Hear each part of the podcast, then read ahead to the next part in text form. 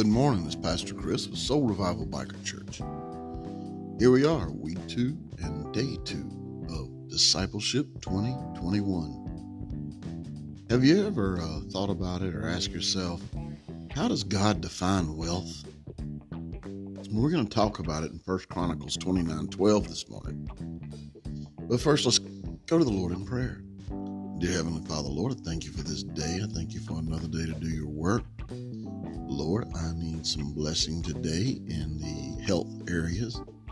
And I'm praying that you will uh, be there with me. I know you will.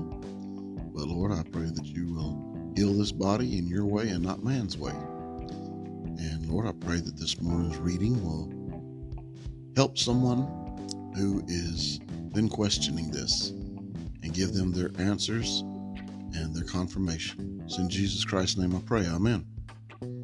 So in 1 Chronicles 29 12, the Bible tells us both riches and honor come from you, and you reign over all.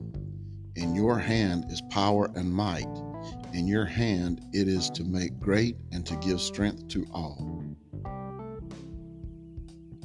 You know, um, David offered a prayer of thanksgiving and blessing for the temple in 1 Chronicles 29 10 through 19. Today's verse is a key part of David's prayer.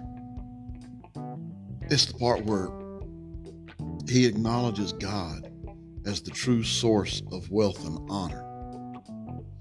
Now, you might be asking, uh, why are you not blessed with great riches from God? Well, the verse today reminds us that the true riches are not found in what we possess, but it's actually in who possesses us. Since riches and honors come from God and you're called a child of God, you got to think that uh, He's given you what is best for you. Uh, we have to trust Him to know that. Um, as humans, we tend to measure riches by how much we uh, accumulate. You know, if we haven't like just collected a massive deal of material goods, we think we're not blessed with riches. But we must adopt the biblical measurements of riches. Knowing the giver of every good and perfect gift is of far greater value than possessing the gifts that come from it. Now, David, he rejoiced, not simply because he could invest in God's word, but because his real joy came from being intimate with God, the God he served, the God we serve is the same God. There are many things in life you can possess, and they may be wonderful things that bring you joy. But you got to remember that everything in this life that you possess can be taken away from you. It can be taken at a moment's notice.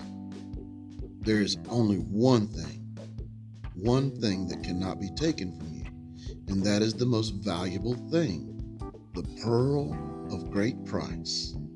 It is the one thing that should cause you to rejoice more than anything. And that one thing is knowing Jesus Christ intimately, personally, and most of all, eternally.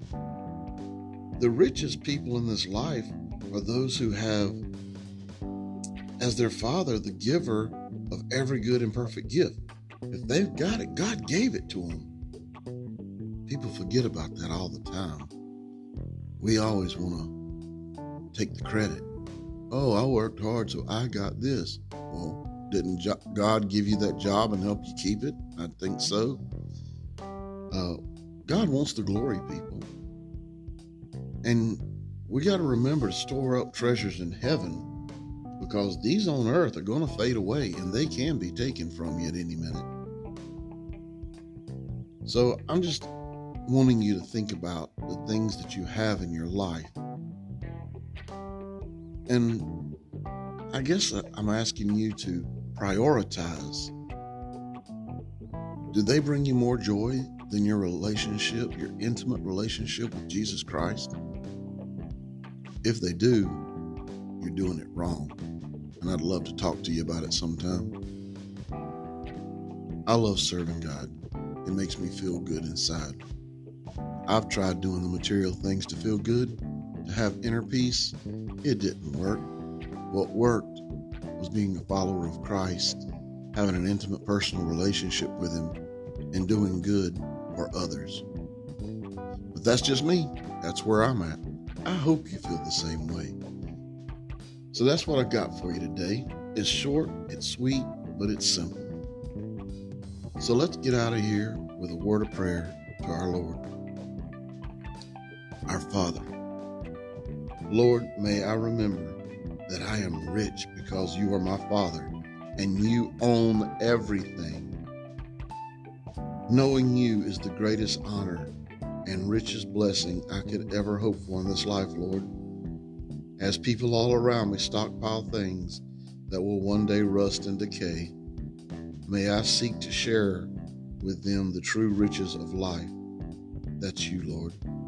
It is such an honor to share you with others. Thank you for giving me that opportunity. You have enriched my life with so many people and things but the greatest of all of this is knowing you, Father. And I thank you for that. It's in Jesus Christ's name I pray. Amen. Guys, remember the enemy, your adversary, is out there as a roaring lion, waiting to devour you. Be on your guard and resist the devil today. Remember, guys, God loves you. I love you, and there's nothing you can do about it. Peace out.